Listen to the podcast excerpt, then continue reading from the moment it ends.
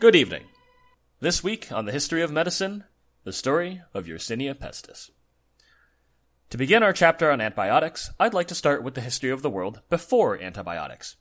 This time span includes, well, everything before the mid 20th century, which, as you can imagine, is perhaps a bit too much material to cover in one episode.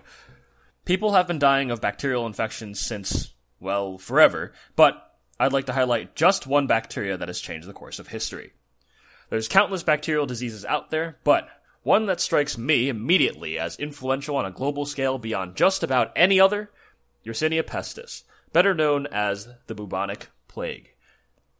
A quick overview, although many of you are probably already familiar.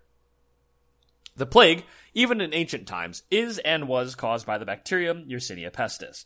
This was in debate for some time, but has more or less been confirmed by modern DNA testing. Scientists have actually tested the DNA found in microbes from the remains of plague victims, and confirmed that they match that of Yersinia pestis. We know that Yersinia pestis is primarily a disease of rodents, and is normally transmitted by fleas, although clearly it can reside in and spread to other animals, ourselves included. Rats tend to thrive with humans nearby, which still holds true today, if you'll notice, in any major city. And as Yersinia would kill off the rats, their parasitic guests, the fleas, would then turn to other food sources, like unfortunate nearby humans, thereby transmitting the disease. The most common form of plague is known as the bubonic plague, named so because of the buboes, which refers to swellings of the lymph nodes that the disease causes. Often these occur on the groin and are incredibly painful. Basically, these look like giant nasty blisters. They're both very unpleasant to look at and they hurt. If you're really curious and not faint of heart, Google search some photos real quick, but I will not provide any directly. They usually burst because of secondary infections and are accompanied by a whole host of lovely things like fevers, pain, chills, headaches, seizures, and exhaustion. There's also a few symptoms often reported historically, but not observed in cases of bubonic plague within the last century. Reports from older times also describe bruise like splotches, which they called God's tokens, a terrible odor, and delirium or other neurological symptoms. There's no one singular explanation for this discrepancy, but one is that in modern times we are much better fed and far more hygienic. Left untreated, Bubonic plague has a mortality rate of 50 to 90%. Even with prompt modern medicine, that number is still as high as 5 to 15%. If you can actually believe it, that is actually the least lethal form of the disease. If the bacteria, instead of attacking the lymph system, spreads to the lungs, it is known as pneumonic plague instead of bubonic plague. Pneumonic plague has the lovely distinction of being able to spread the disease via air. One horrified Sicilian chronicler describes it thus quote, Breath spread the infection among those speaking together, and it seemed as if the victims were struck all at once by the affliction and were shattered by it. Victims violently coughed up blood, and after three days of incessant vomiting for which there was no remedy, they died, and with them died not only everyone who talked with them, but also anyone who had acquired or touched or laid hands on their belongings. Unquote. Pneumonic plague is 95 to 100% lethal without treatment, so such descriptions aren't exactly surprising. Finally, if you can believe it, there's actually an even worse form, which we call septicemic plague.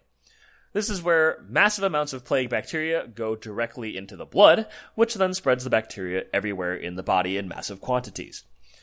Average survival time in the 20th century of septicemic plague was about 14.5 hours from onset of symptoms to death. The poor victims did not go peacefully. Septicemic plague is known to cause horrible disfigurement, whereas tissue dies off, the extremities become black and hard as coal, accompanied by all the other symptoms that we've already mentioned previously. I definitely wouldn't suggest a Google image search for that one. It's really quite gruesome. Plague, clearly, is a really scary disease. It's very visible in the infected, it seems to spread like wildfire, and it comes and goes in waves without explanation. That history goes more or less as far back as we know. The first book of Samuel in the Hebrew Bible, for example, while not exactly fact, details a punishment that may sound a tad familiar. Quote, now the Lord dealt severely with the people of Ashdod. He ravaged and afflicted the city with tumors in their secret places. He brought upon the city a great and deadly plague of mice that swarmed in their ships and overran their fields. Some scholars have postulated that tumors in this case could easily refer to buboes, and secret places, of course, being groin. There's a couple passages in the Bible with similar descriptions of death and disease. We can't, of course, verify that these accounts were inspired by Yersinia, but it would be no surprise that Yersinia has been spreading pain and suffering since the start of recorded history. The first mass pandemic of bubonic plague that we know of for sure occurs in the 6th century, often known as the Plague of Justinian, named for the Byzantine emperor who reigned as the pandemic ran its course.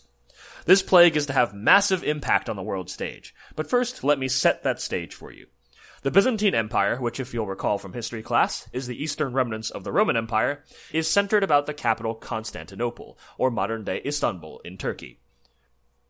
They are one of the major powerhouse empires of the region and time, alongside the Sasanian Empire, which rules modern day Iran, to the east, and then to the west and the north are other smaller states.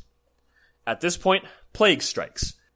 It's estimated over several decades in several waves that the bubonic plague kills 25 million people in just the Byzantine territories, and 100 million people worldwide as it spreads through Europe and Asia. This would be devastating to any state today, much less ancient ones, which had significantly less population. The disease spreads through China, India, the Sasanians, all the way over to Byzantium. Truly a worldwide pandemic. It's hard to say exactly what effects this would have had on the world stage, but it certainly wasn't good for any empire to lose such a massive proportion of its population. And definitely you can imagine the kind of psychological effect this would have on a people. The epidemics tended to come in waves. You would watch scores of your friends and family perish horribly without explanation, be left alone perhaps for a generation, and then the tragedy would repeat itself, only this time upon your children or grandchildren. There are scores of accounts from people who lose their entire immediate families. Farms go untended, trade is crippled, and in particularly bad instances, entire towns might be abandoned. Writers of the time were often convinced that the plague must be divine retribution, but were at a loss by its ability to strike anyone, wicked or virtuous, rich or poor. Without any understanding of disease, I can certainly understand how they came to such supernatural conclusions. Just from my research, I find this disease horrifying and disturbing. Without any explanation of why or how such suffering could come to pass, I would inevitably have turned to superstition too. Modern historians suggest that this plague was partially responsible for the rise of Islam, as well as the North and Western European empires. As the plague, which thrives in temperate areas, cripples Byzantine, Roman, and Sasanian power, a power vacuum opens up in their old areas of influence. Plague did not strike the modern British Isles, France, or Germany nearly as severely. We think because of the temperature differences. This led to the rise of new states and powers in those regions, as they were able to shake the influence of Byzantium. Meanwhile, in the Middle East, Muhammad founds Islam and accrues followers. Another region left relatively unscathed by the plague. The Bedouin Arabs, bringing Islam with them, are able to carve out their own territory. They actually eradicate the Sasanian Empire and supplant it, forming the first caliphate and spending the next several hundred years harassing the severely weakened Romans. The plague of Justinian, as such, actually shapes the geopolitics of the era, and that's just early on in the Middle Ages. The more famous round of bubonic plague is one that you're almost certainly familiar with, known as the Black Death. The pandemic, referred to as the Black Death, struck Europe in the 1300s AD. We think it originated from Inner Asia and then spread westward to the Middle East and Europe, then eastward towards China along international trade routes. Like in earlier times, humanity lacked the knowledge to combat the plague, and usually turned to religious explanations and solutions. At its worst, we see the human tendency to scapegoat others. Many Jews were subsequently blamed and killed or persecuted. You may have heard of the flagellants, who believes that the curse of plague could be lifted by self-abuse, often in the form of whipping and, unfortunately, the slaying of Jews.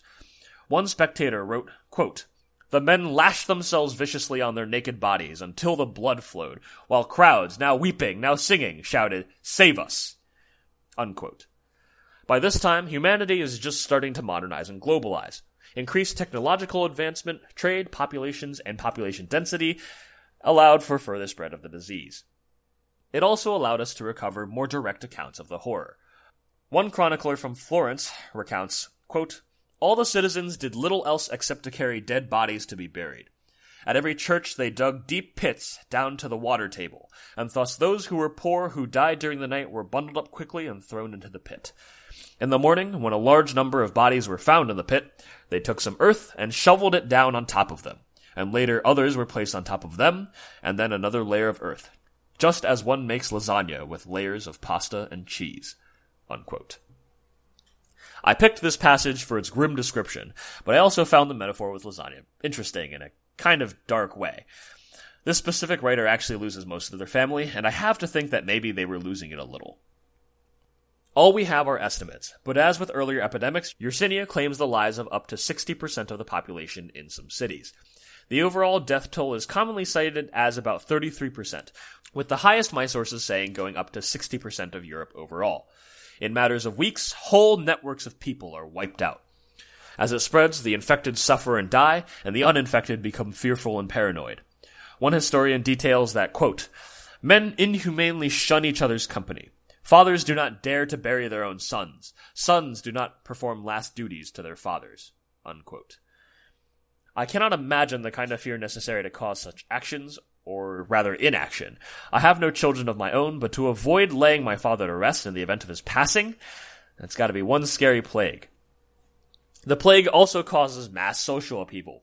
For example, in Florence, corrupt officials stole about 375,000 gold florins worth of estate from the dead. I have no way to convert that into modern money, but it is a lot. As so many people died, the epidemic created kind of a terrible feedback loop as well. When caretakers died, the sick did worse, which led to more severity. When farmers died, food became more scarce. When street sweepers died, rats and filth were even more rampant. Even beyond people, large numbers of other animals died, which contributed to famine on top of the epidemic. All in all, the Black Death claims about 25 million lives in Europe. China alone loses about 60 million people. Totals globally number into the hundreds of millions. As with the plague of Justinian, the consequences are massive. One of the largest effects was on physical infrastructure. With no people to maintain them, fields went untended, bridges and roads crumbled, and towns are depopulated. The loss of so much population also skyrocketed the cost of labor, which made everything more expensive, but especially luxury and manufactured goods. The surviving poor actually came to benefit from this, as their labor became high in demand. Several writers of the time note that serving girls, artisans, and laborers all demanded more for their services, with some artisans demanding three times their original prices prior to the plague. Peasants' increased worth also helped end serfdom and improve conditions overall. Women also made significant economic gains in the aftermath of the plague. With so many men dead, women filled in many of their former positions out of necessity. The shortages in labor also spurred technological advancement. What could not be accomplished with people needed to be accomplished with machines. Notable examples in the 1400s include the printing press, new water pumps, slating and storing fish methods, and bigger ships. I was surprised in my research to find some arguments that plague could somehow have any benefit, but there you go. It was good for the wallets of the poor, of women, and it prompted innovation. I don't know if you could say it's worth it, but I'm glad there's some kind of silver lining at least. Yersinia continues to harass humanity for the rest of known history. The final large epidemic of bubonic plague actually happened in 1855, which, if you'll note, is not that long ago. This is known as the third pandemic or as modern plague. It spread from China by rats on steamships, and with modern transportation methods was able to travel even faster than previous pandemics. It was in this pandemic that we determined much of what we know about Yersinia pestis. Scientists were able to identify the bacteria itself and figured out that fleas were the carriers of the disease. Our knowledge let us control the plague to some extent in rats, but it still spread to squirrels and other mammals all over the world. This allowed plague to spread as far as the United States.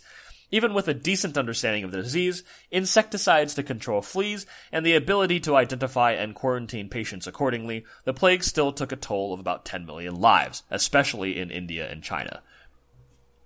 Since then, we have still seen smaller epidemics in the 20th century, such as in India, in Vietnam during the Vietnam War, and currently in sub-Saharan Africa, where most cases occur today. Now, bubonic plague is not nearly the threat it once was. Currently, the World Health Organization reports about 600 cases of plague a year. It's become very rare in wealthier countries, often due to sanitation preventing it in the first place. But on top of that, bubonic plague is now treatable with antibiotics. Yersinia pestis is vulnerable to a host of common antibiotics, and although resistance is becoming a problem, that's a whole separate topic. Think, though, about how different things would be if somehow we had figured out antibiotics earlier. Think of the millions of millions of lives saved, of lifetimes of suffering prevented, of geopolitical effects that were lost. Perhaps Islam never becomes a major religion. Maybe modern Europe's nation states never form. The potential implications are just staggering, and I think it's kind of difficult even to process just how catastrophic Yersinia has been for humanity. Consider too on a personal level how much pain could have been prevented. Each of the victims of Yersinia, the hundreds of millions of people, could have been spared. Their symptoms, and for many of them, their deaths, could have been prevented. The grieving and anguish of those people's families and friends could have been stopped too. Each of those hundreds of millions of infected people had loved ones that watched them die horribly and mourned and yet feared that they would still be next. Luckily, we do have antibiotics today. But in the timeline of our podcast, right after the third pandemic, we're just not there yet. Sorry this episode has been a bit of a downer, but next week we explore the science that comes just before antibiotics, and we start to see the light at the end of the tunnel. I hope you've enjoyed our time together. Feel free to always reach out, especially with feedback, at our Facebook page, website, or my email, linked in the description. Or even leave me a review on whatever platform you're listening. Good reviews will help me find more listeners, and bad reviews will make me better. Thanks for listening.